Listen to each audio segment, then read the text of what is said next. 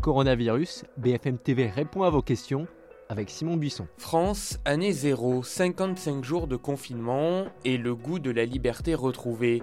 Encore sous la menace de l'épidémie, Paris s'éveille. Hier, c'était les roulettes des valises sur les trottoirs. Ce matin, par ce temps de chien, les métros et la circulation qui repartaient. Voici la ville, la ville prudente. À nous maintenant d'inventer la vie d'après.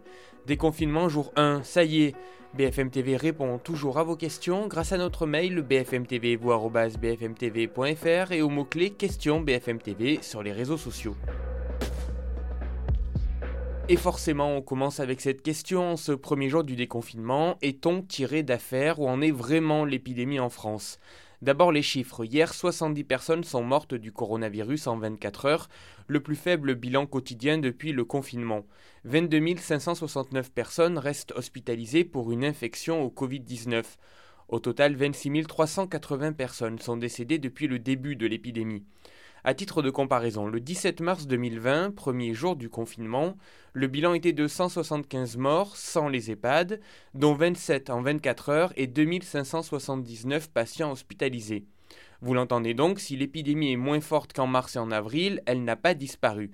Le taux de transmission maintenant, le fameux R0, il est inférieur à 1 alors qu'il était supérieur à 3 en mars dernier. Mais ce week-end, par exemple, plusieurs foyers de contamination sont apparus, notamment en Dordogne, où plusieurs personnes ont été contaminées après des funérailles, dans un collège de la Vienne ou dans les Hauts-de-Seine, dans une résidence de jeunes travailleurs. Alors faut-il craindre le déconfinement? Écoutez le professeur Philippe Juvin. On a évidemment 4-5 euh, semaines euh, euh, critiques, il faut voir les choses, surveiller comme le lait sur le feu.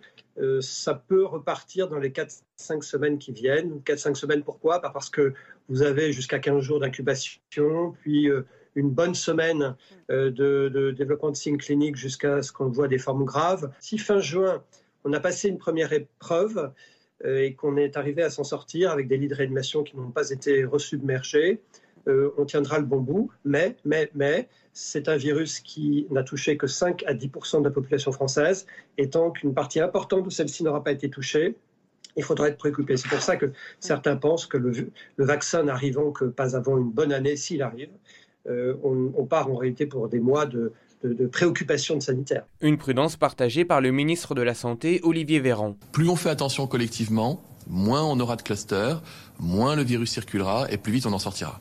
On le sait, quand on va lever progressivement le confinement, il y aura une réascension du R0. Ce que nous voulons, c'est que ce R0, il reste inférieur à 1. Tant qu'il est en dessous de 1, l'épidémie décline. Si le virus devait reprendre sa course folle avec euh, une absence de contrôle et, des risques pour euh, la santé des Français, nous serions amenés à prendre à nouveau des mesures de confinement territorialisées différenciée, comme nous l'avons fait initialement, voire plus importante si jamais euh, la population était, euh, était en danger. Aujourd'hui, les conditions sont réunies qui nous permettent de lever progressivement le confinement généralisé. D'ailleurs, à cause d'un taux d'infection à la hausse, des pays ont fait marche arrière en reconfinant partiellement, comme en Allemagne, dans plusieurs cantons, au Japon ou en Chine. Samedi, le maire de Séoul, en Corée du Sud, a fermé les bars et les clubs jusqu'à nouvel ordre. On continue avec la question de Steve. J'habite dans les Hauts-de-France et j'ai une maison de campagne dans la Meuse. Après le 11 mai, pourrais-je y aller? Alors la règle, vous le savez, c'est déplacement libre dans la limite de 100 km à vol d'oiseau ou à l'intérieur de votre département. Vous concernant Steve, votre localisation est vague. Pour y répondre, vous pouvez aller sur Internet et consulter plusieurs sites qui vous aideront à délimiter ces 100 km. Le plus précis, c'est Géoportail, c'est le site de l'Institut national de l'information géographique, l'IGN. Pour identifier une zone de 100 km une fois sur la carte, vous devez cliquer sur la clé située à droite de l'écran, puis sur Calculer une isochrone. Vous devez saisir une adresse et demander une isodistance de 100 km. Beaucoup plus simple, il existe le site carte-sortie-confinement.fr. Là, vous tapez votre adresse et un cercle rouge se dessine sur une carte. Enfin, vous pouvez utiliser Via Michelin qui a mis une option rayon 100. Vous renseignez votre adresse et vous connaissez automatiquement les limites. Via Michelin sera d'ailleurs bientôt complété par un guide des sites touristiques à visiter sans sortir des fameux 100 km. Aurore nous écrit Ma mère vit en France, moi en Suisse, à moins de 100 km l'une de l'autre. A-t-elle le droit de venir me voir? Les frontières de la France avec les autres pays de l'espace européen, Union européenne, Schengen et Royaume-Uni, sont toujours restreintes jusqu'au 15 juin au moins. Les frontières avec les pays non européens sont fermées jusqu'à nouvel ordre.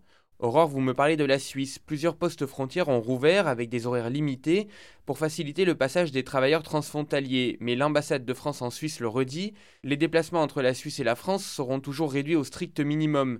Pour les travailleurs transfrontaliers, la circulation pour garde, visite ou scolarisation d'enfants ou pour un motif impérieux avec une attestation de déplacement international dérogatoire. Donc votre maman ne peut pas pour le moment venir vous voir, j'en suis désolé. François nous demande comment se passent les achats dans les magasins de prêt-à-porter, essayage, utilisation de cabines, retour produits. Alors le secteur de la mode et de l'habillement, c'est 30 000 entreprises, 100 000 emplois directs et 12 milliards de chiffres d'affaires annuels. Vous l'avez peut-être testé aujourd'hui, chaque boutique respecte un protocole sanitaire établi avec la Fédération nationale de l'habillement.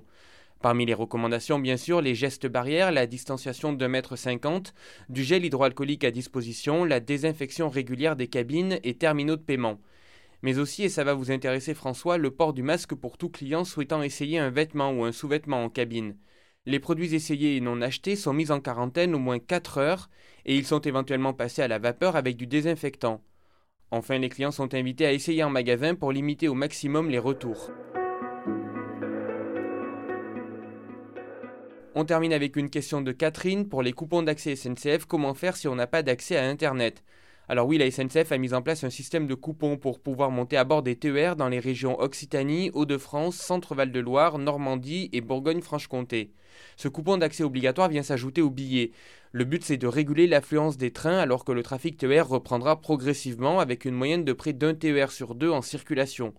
Pour télécharger ce coupon, il faut aller sur assistant.sncf.fr et les sites des TER de votre région ou oui SNCF si vous habitez dans les Hauts-de-France. Si vous n'avez pas d'accès à Internet, vous pouvez contacter le service de relations clients de votre région. BFM TV continue de vous informer et de vous accompagner sur tous vos écrans et dans vos oreilles. On se retrouve demain avec de nouvelles questions. Bon courage à tous, prenez soin de vous.